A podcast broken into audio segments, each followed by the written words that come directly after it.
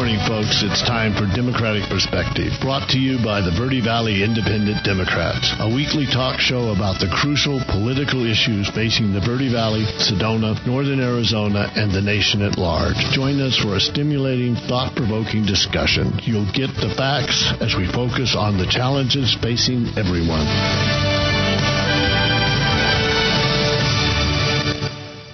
Welcome to Democratic uh, Perspective. Steve Williamson here, uh, sitting uh, across me is co-host uh, Karen McClellan. Say hello, Karen. Good morning, everybody. So we're glad to to be on the air today, and we have a, a special guest.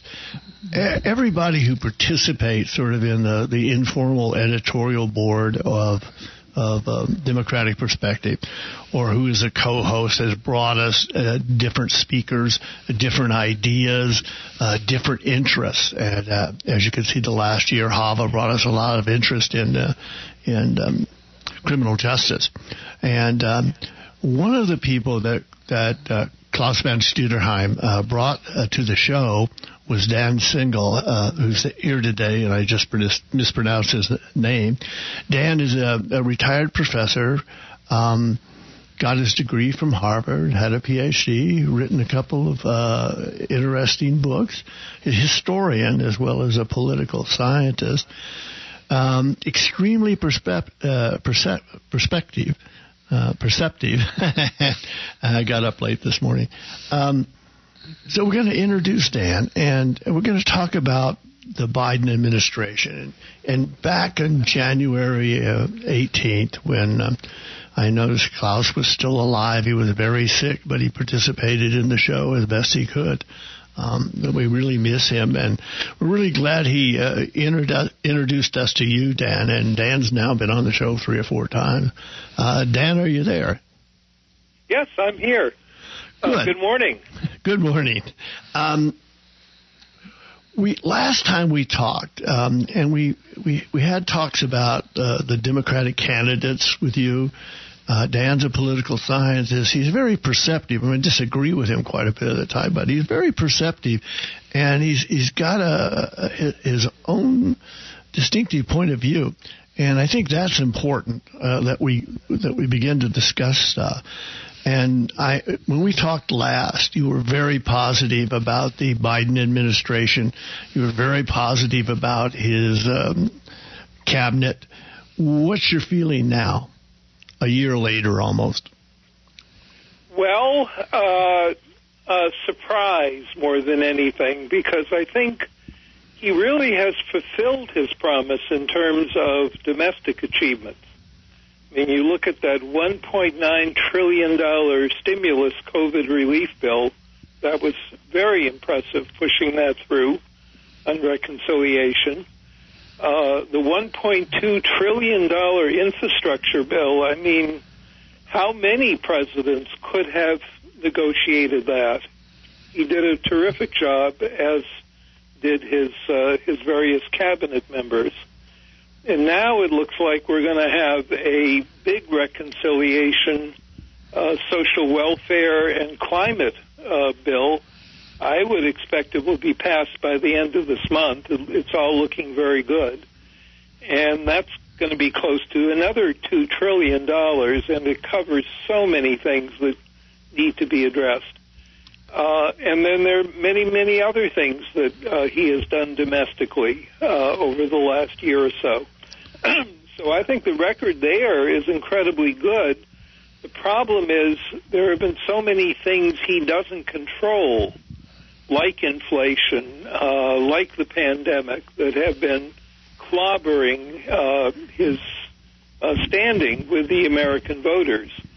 Uh, when it comes to foreign policy, I have some concerns. I'm very surprised at some of the things he's done. I think it's hurt him and hurt the country. And um, uh, given the fact that he has all this expertise in foreign policy, uh, I'm a little bit shocked at how he's performed in that area. So there, uh, he has had some control over what's happened, and he hasn't handled it as well. Uh, then I worry about his optics. I think he's coming across as this very weak old man. Uh, that's how voters perceive him, that's not really who he is. I mean, to have done what he's done domestically, uh, to have uh, carried out the duties of the office uh, as well as he has in general, I think takes uh, shows a lot of strength. And yet, that's not how voters see him, and I think that's hurting him, and I think it's hurting the Democrats in general. Let's go to the, the pandemic and inflation. First, the Sure. pandemic was something that none of us expected. Uh, actually, some people did expect and wrote about the, the our unpreparedness for pandemics worldwide, the lack of investment in public uh, um, health, the lack of investment in, in science research. But nobody knew what this virus was going to be like. And so Biden's very conservative projections of when the virus would be basically beaten down to a to a lower level didn't pan out. First, people wouldn't get uh, uh, inoculations, and uh, and second, a new variant came in, and now we have still a, a third variant on the disease.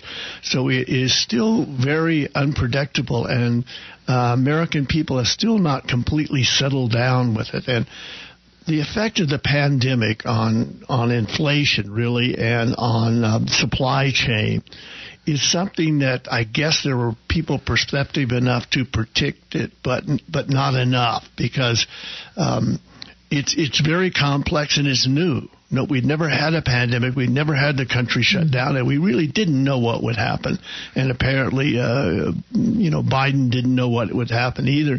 So all his conservative phrasing and and uh, approach to the problem wasn't conservative enough or careful enough. And so I think that's where we start.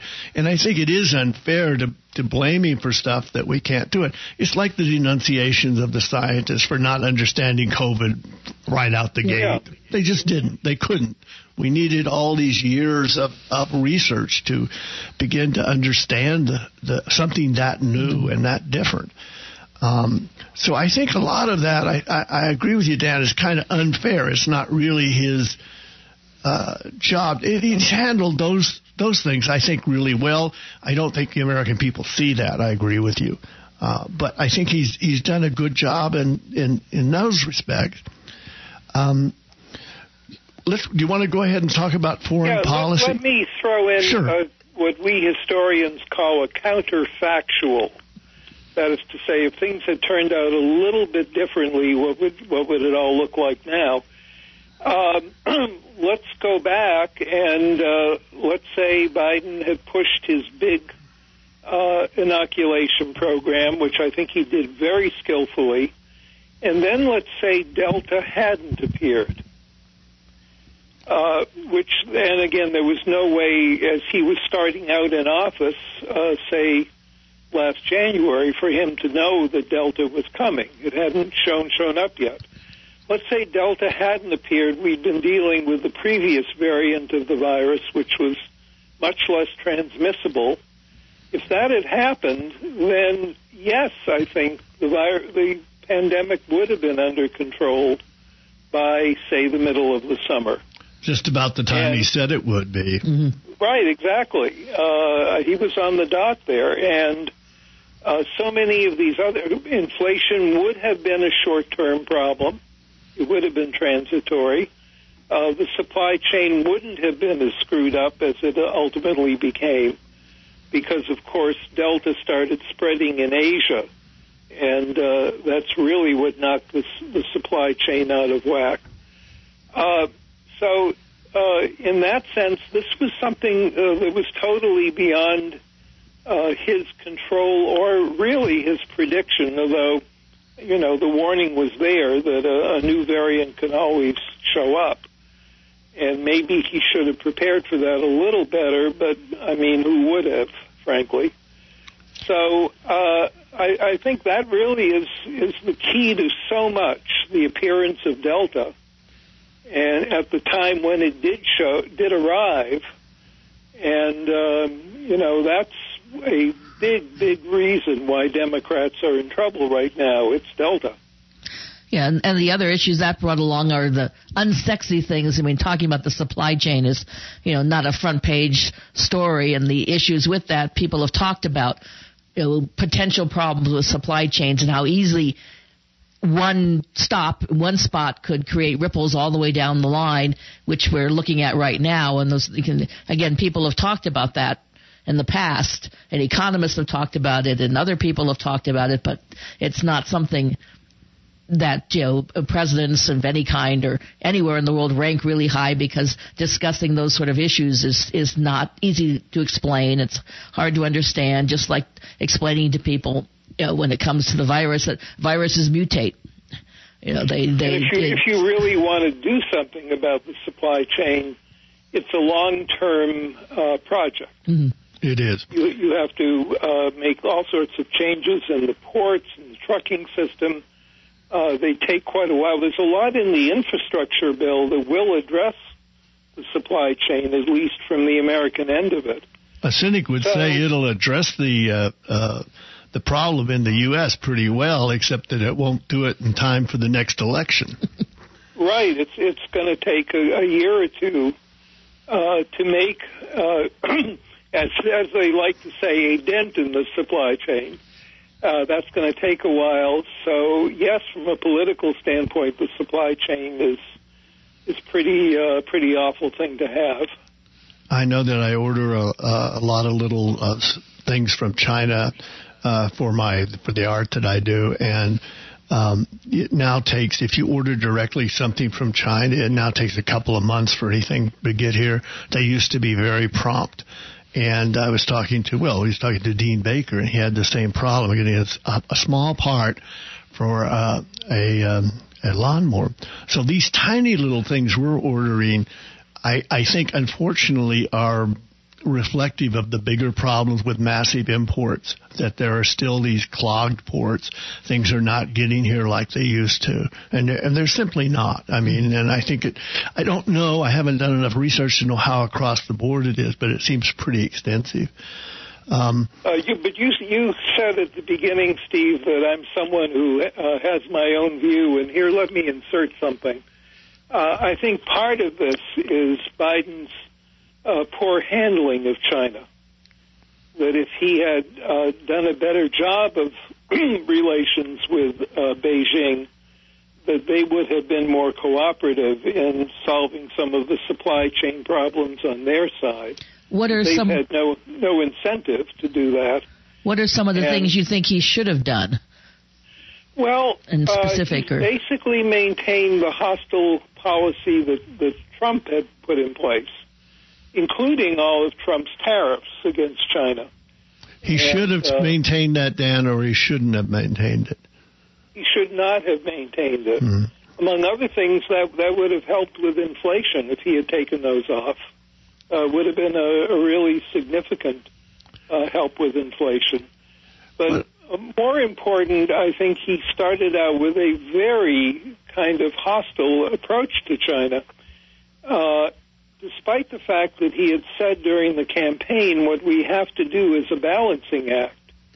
Uh, they they have to be uh, essentially competitive partners. I think that was his phrase.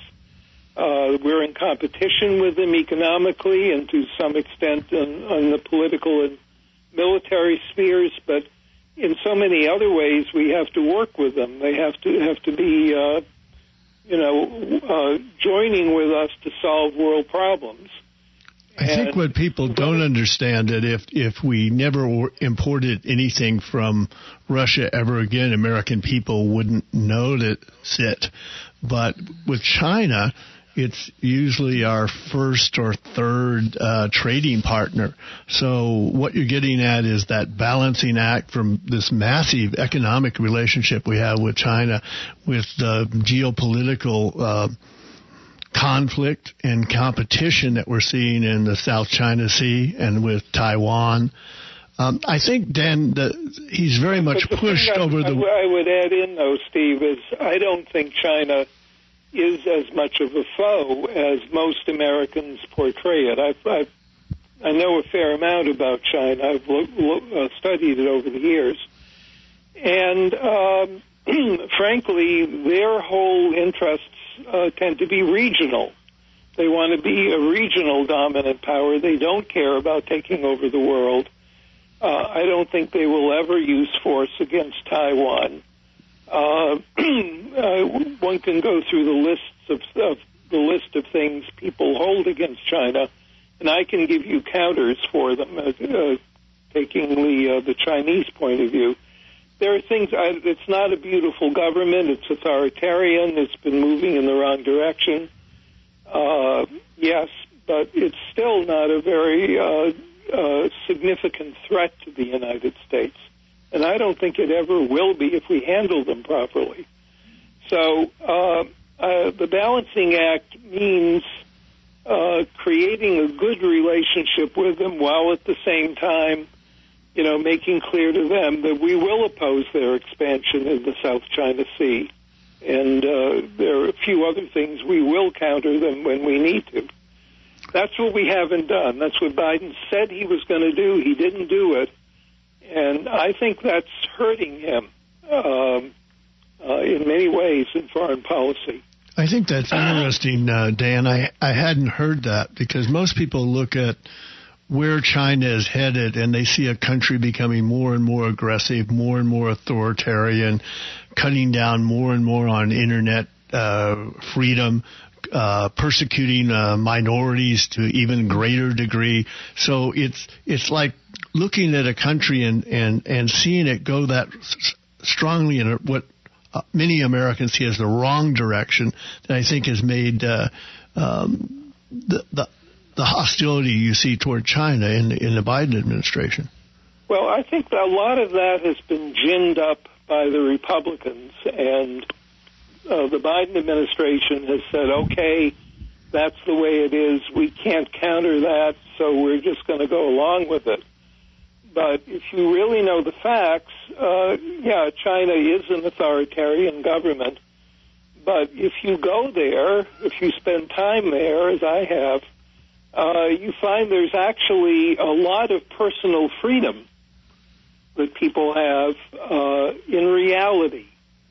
Uh, the government clamps down on some things, but there's a lot of space for people to move there. Uh, the persecution of minorities is not right. Uh, uh, rather, it's not a fair uh, judgment. Uh, everyone worries about the Uyghurs. The Uyghurs used to be on our terrorist list. They're they're jihadists. I mean, and there are other Muslim minorities in China that the government treats extremely well. So it's a case of, of really seeing China uh, for its realities, and we're not doing that. We're, we're taking a kind of Cold War view. Yes, uh, it's unnecessary, and yes, there are there are issues. Hong Kong, we should be speaking out against it, but it was also inevitable that it was going to happen. So we we have to be more realistic about China. Is what I'm saying. Let's go ba- uh, back, and we can agree and Sure. disagree about that. But let's go back to why you think that impacted uh, uh, Biden's um, popularity. Is it because of uh, supply chain issues that haven't gotten worked out? Yeah, I, I think uh, China is so critical to the success of our economy, and uh, uh, they would have been quite cooperative if we had taken a different approach. If Biden had come in and said, "Okay, we're, um, we're through with the Trump policy. Uh, this is what I'm going to uh, put in place," I think Xi Jinping would have been uh, very happy, and he would have done what he could to cooperate there. He would have cooperated in Afghanistan. He certainly would have cooperated in Iran, trying to get us back into the uh, treaty. So, in a whole series of things around the world, I think China can be helpful to us. And um it hasn't been, and that's made Biden look bad. That, that's my main point. That, yeah, that's that's an interesting point that uh, that I hadn't really thought about much. Um, I realize that they're ginning up the anti-China thing, the new enemy thing that we've gone through so many times. And what happens, folks, is when this happens, it's hard to argue against it. You know, Yep. when the Soviet Union existed, it was hard to say, well, Russia's really not as aggressive as they're saying. Yes, it's bad, but it, it's always hard to counter that, that, that rage and criticism at a country who is not behaving particularly well. What about the withdrawal from Afghanistan? What's your take on that? Well, it's such a hard issue because there were very good reasons for pulling out. And in the long run, it may, when we look back on it, we may say he made the best possible decision. But the way he did it uh, was not uh, very skillful. Uh, he didn't warn people that there could be problems ahead. He didn't foresee how quickly Kabul would fall. Uh, I mean, they could have started the exodus of the people they wanted to get out uh, all the way back, say, in March. And then they waited until the very end to, to start uh, ginning that up. So it was poorly handled, and I think it became very visible that it was poorly handled.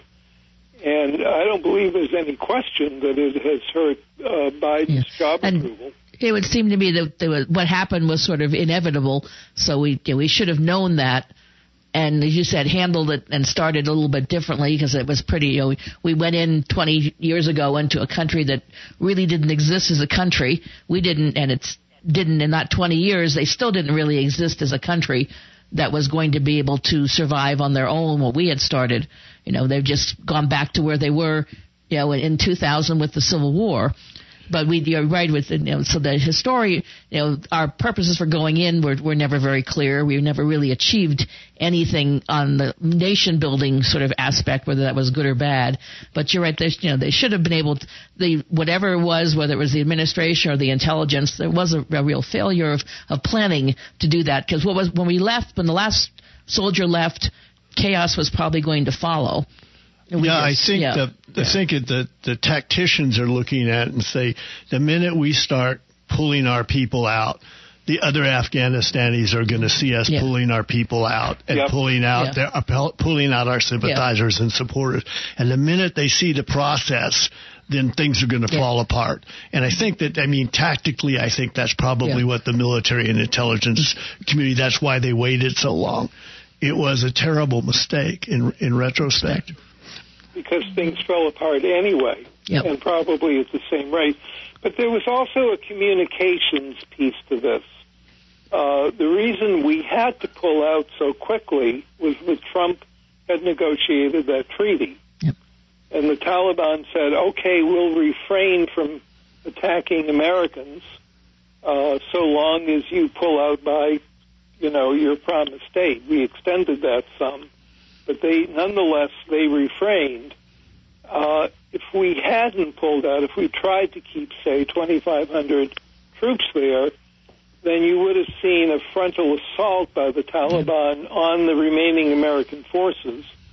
Uh, they would not have had enough numbers to defend themselves, so we would have had to send more troops in. And the thing would have expanded, it would have escalated that was the thing Biden was facing. I don't believe he really made that clear. I don't think he did either. And I think that you're right about Trump basically negotiated our complete withdrawal from the country. That's Yep. visible to every single Afghanistani. They may, may not have uh, newspapers and stuff as well as we do, but that'll be clear. So I think the reason for the collapse, and I don't think anybody in the intelligence community saw that, was that the Afghanistanis thought the United States had already handed over the government to the Taliban, and it had. It had already given the government to the Taliban from the perception of Afghanistan. So you had minority people had been persecuted on the Taliban uh, putting down their weapons and accepting deals. So the collapse was in part because of the perception that we had already, the, the government had already collapsed. And so therefore withdrawing the troops um, had one effect, but in withdrawing the, the um, support that we had from Afghanistan Afghanistanis could have been done earlier then. And we all know that presidents sometime, you know, it's the buck stops at their table. And Yeah. if they're the one in power when something collapses, it becomes all of their fault. When people forget what Trump had done in the, in you know, create in his part in creating the situation because he wasn't the person, you know, in front of the TV the day it happened. You know, when people were looking at those pictures. What I so wonder- that's unfortunate, but that happens. Every president has a couple of things that happen. Right. Yeah, I think prior that's reg- true. prior- I have yeah. done more to throw the blame on Trump. I think it was possible in this situation Yeah. to have thrown at least some of it onto Trump, and I think that would have helped. Mm-hmm. Yeah, I. The other thing is that well, t- Biden just doesn't do that. He has lots of chances to say nasty stuff about Trump, and he never does it. He doesn't think that. He thinks you move on. So I know that there's some articles criticizing him for that. But the thing is, even if nobody in the intelligence community told him that this collapse would be that quickly, it doesn't matter. The American people are going to hold him responsible, Yep. even if even if he was not warned about it. And frankly, just looking from the outsider and reading the newspaper, as Will Rogers from my hometown used to say, um, it, it looks like nobody told him anything, but he's still being held responsible. He's president of the United States, Dan. Yeah. Well, I yeah, I agree, and I think he was going to end up with a fair amount of the blame. I'm, I'm just saying that his decision to move so quickly and to go right ahead with the agreement was based on the fact that Trump had put him in that situation, and he could have explained that. He could have made it clear to everyone why he was taking this decision uh, with the speed that he had decided to uh, to implement it with, and he never did. He never clearly explained that, and I think it that would have helped some. I don't think it would have. Uh, I think both of you are right. He would have ended up with a, a lot of egg on his face, no matter what. But I think he could have made it better. And I agree with him in general that he shouldn't be, uh, you know, uh, giving uh, uh, a lot of his attention to Trump. But this was one situation where he really needed to. I don't think the American people even understood the agreement that that Trump did with the, the Taliban, which was basically you don't attack us and we hand over the mm-hmm. country to you. That was really beneath all the diplomatic talk and structuring. That's really what the, the agreement was.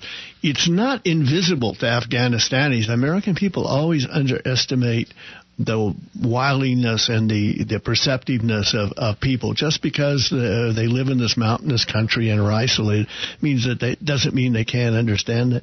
Let's turn to one of the things that you were most enthusiastic about, Dan, when we talked to you last year, which was Biden's cabinet. Uh, what's your take on it now? I think they've they've actually done pretty well. Uh, uh, I am a little less impressed with Blinken, the Secretary of State, mainly because I've been disappointed in the policy. But look at the rest of the cabinet. I think uh, Buttigieg has performed extremely well. Uh, uh, labor, commerce. You, you look across the board. I think they've they've all been doing uh, a very good job, and we've seen very little uh, breakdown in the workings of the American government, even though it was a very difficult transition. So I would say it's a highly competent cabinet. I'm not sure uh, that Biden, however, gets that much credit for it because everyone's focused on what they they perceive as his weaknesses. And sometimes, you know, the, a cabinet that nobody knows anything about is the best cabinet because that means they're doing their job without creating unnecessary drama. I've, you know, I'm on the school board here, so I'm involved in education. Four years of Betsy DeVos saying crazy things. I, you know, you know, I know that Michael Cardona has done none of that, but you don't, you, you sort of want him not to be in the newspaper every, every day. Mm, you know, his job is to, is to make sure, you know, that things work. You know, that, that Although I policies are in place have, not to uh, create made- controversy. Yes. I would have made more of an effort to send the cabinet out to sell the Yeah. infrastructure bill, to sell the reconciliation bill. Uh, they haven't been used as much as they could have, and uh, Uh, but then again, Biden hasn't gone out that much to sell these things. Yeah, I don't know. Um, it's hard to understand how the administration uh, thinks about these things. Um, uh, I think the Secretary of the State is the one that I have the biggest question about, and um, I I don't know. I mean, I know he's all experienced and his background is perfect, but I think his handling of foreign policy, not even even when I agree with it, has not been exactly adept. It's not been.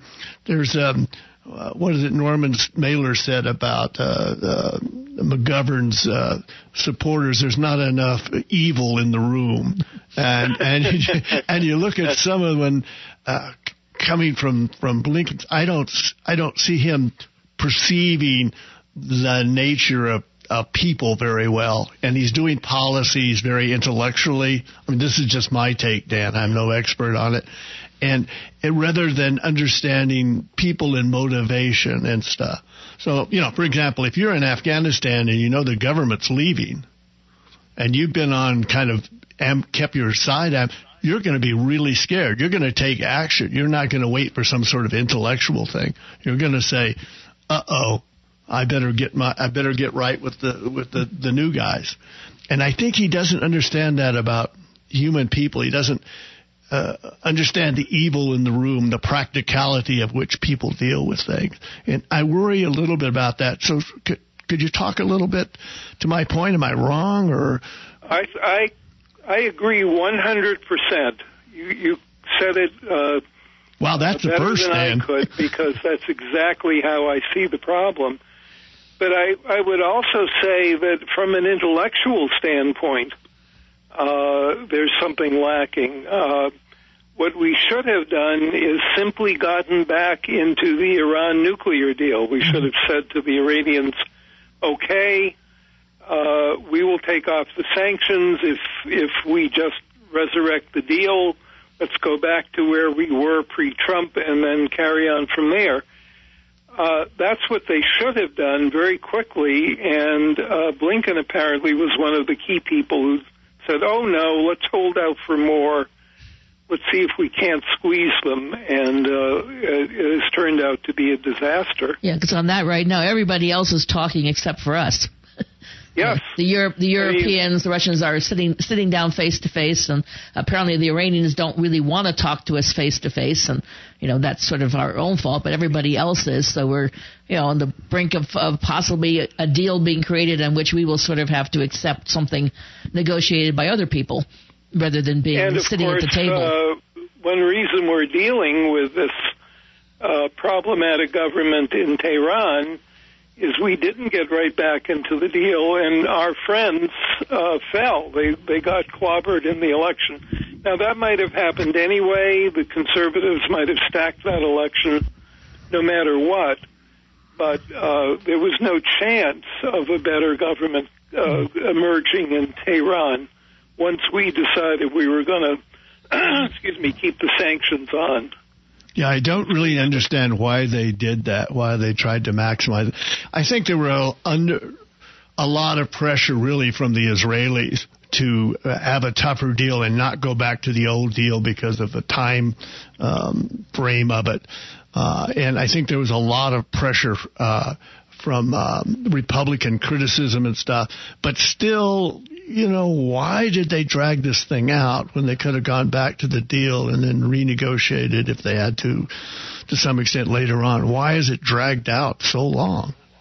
That that's the big question, and I think it goes back to what you were saying, Steve. I think that uh, Blinken uh, and some of the other people involved were thinking from an intellectual standpoint.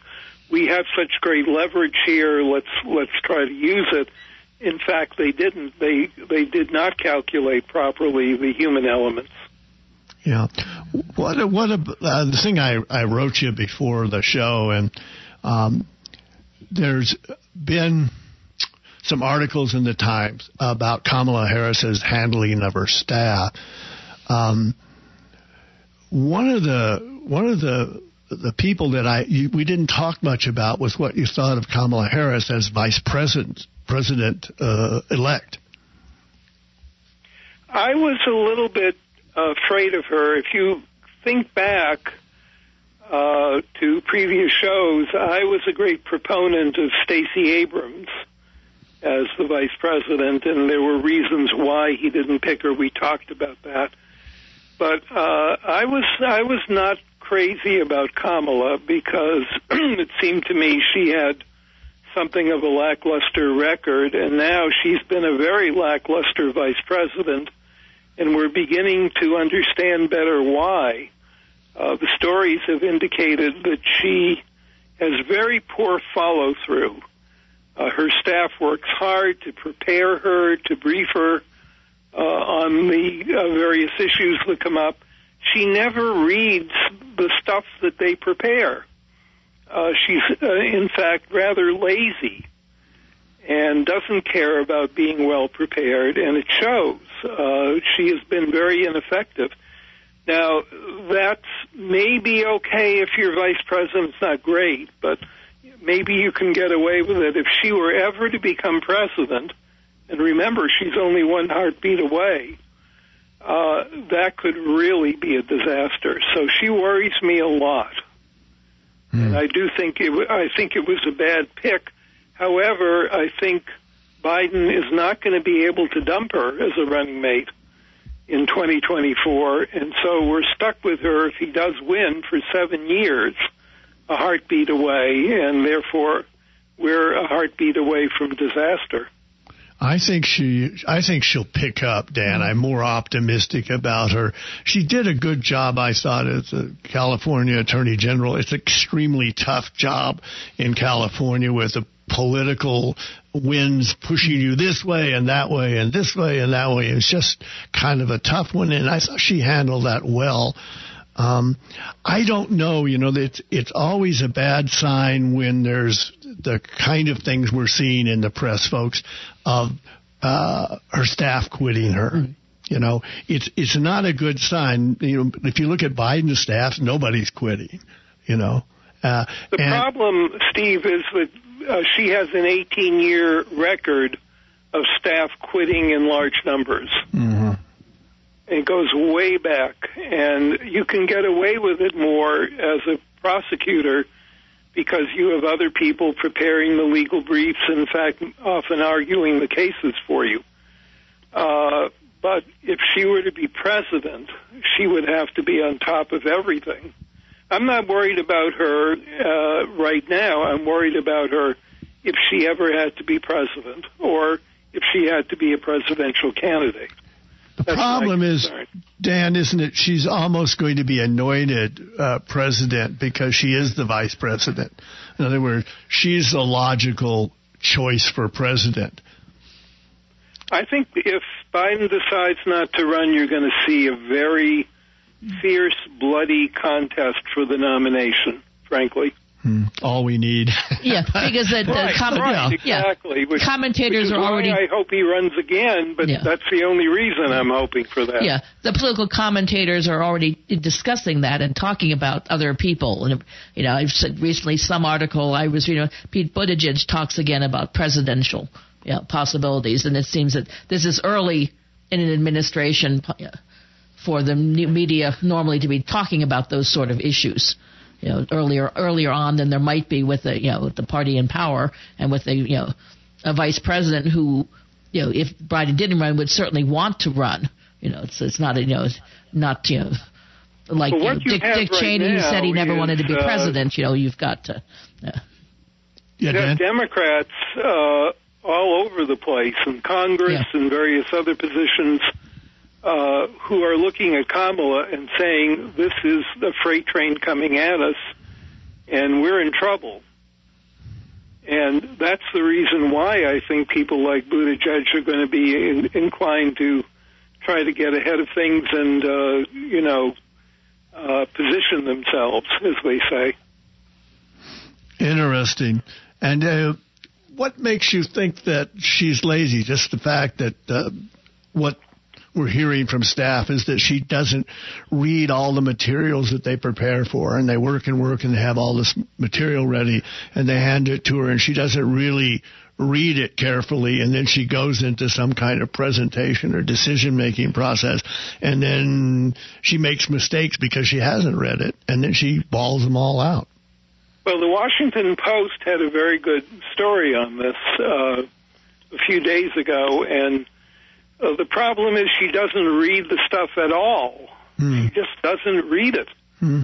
And uh, it's that bad. And then, of course, when she embarrasses herself, she turns around and screams at her staff, and they eventually get demoralized. They say, Why are we working so hard? And they leave. Uh, that seems to me a very, very poor way to handle an executive position. And again, it can be masked to some extent in her present job. That if she ever became president, and she's been this way now for 18 years, uh, if she if she continued along this trajectory, and there's no reason to think she wouldn't, uh, that is just not going to work. It's going to be horrendous. I do think people so, rise to the occasion, though, Dan. If she were president, I think suddenly this sort of uh, process that she's in would would change. I think she'd rise to the occasion, or at least you could make a, a, a good argument that she would. Maybe, and that would be great if that were the case. But uh, when someone has been carrying on this way for this long, she also ha- loves to rely on her sister. Mm. She's very close to her sister. Her sister has come in and has become her chief advisor, which was something I was terribly afraid of. The sister doesn't understand anything about politics. She lives in a dream world. And nonetheless, Kamala listens to her all the time. So, and that's something else that has demoralized the staff. They understand exactly what that means. Let's turn to a little more uh, uh, upbeat topic here as we, we oh, come okay. to the end of the show, Dan. What's the sure. positive outlook? Biden's taken some lumps, some of which he's sort of responsible for, like Afghanistan, although the, the actual he's he's responsible for the larger uh, decision and for not looking at possible problems carefully enough. And some he's not responsible for, like uh, inflation and um, which all predates it. It doesn't really have anything to do. The inflation doesn't really have anything to do with his programs he's put in, or not much. Um, what's the positive take? He's he's such a uh, he's such a decent human being after Donald mm-hmm. Trump. Uh, the positive take is that the pandemic the pandemic is is the key controlling factor, and it may actually get better. Uh, it's very possible this new variant is going to come in. It may be milder. It may control Delta, dominate Delta, and it may actually be milder. Uh, we may get enough people vaccinated to get some control over this. Uh, I would like to see vaccine passports as a way to put pressure on people or uh, to get their shots. Or the other thing would be uh, raise, encourage uh, insurance companies to raise their monthly premiums if they're not vaccinated. Mm, so there are things that he could do. I'd like to see him do them. Uh, I think inflation and the supply chain will straighten themselves out, and I would not be surprised if that happens by, say, the uh, end of the spring, beginning of the summer. We're going to have to leave it there, Dan. We've got just one minute left. And oh, okay. uh, we need to talk to you again because I think we got a lot of loose ends in the mm-hmm. conversation. Yeah. Uh, we need to talk to you at some point, I guess further down the line, about what happens next in terms of presidential politics and how that affects how, how Biden is doing his job. Um, I want to thank you for coming on the show. Um, My pleasure and uh, we we have to have you again and uh, and spend some time on some of these issues because I was looking at talking to you about China and uh, there's a lot more to talk to you about. All right, we have to wrap it up, folks. Um, thank you for being with us, and all our podcasts are on vvid.org. vvid.org. All our podcasts are available for the last ten and a half years we've been on air. Listening to Democratic Perspective, brought to you by the Verde Valley Independent Democrats, a weekly talk show focusing on the political issues facing the Verde Valley, Sedona, Northern Arizona, and our nation at large. Catch us every Monday morning after the 8 a.m. news, right here on AM 780 KAZM. It's beautiful out there, folks. Have a great day.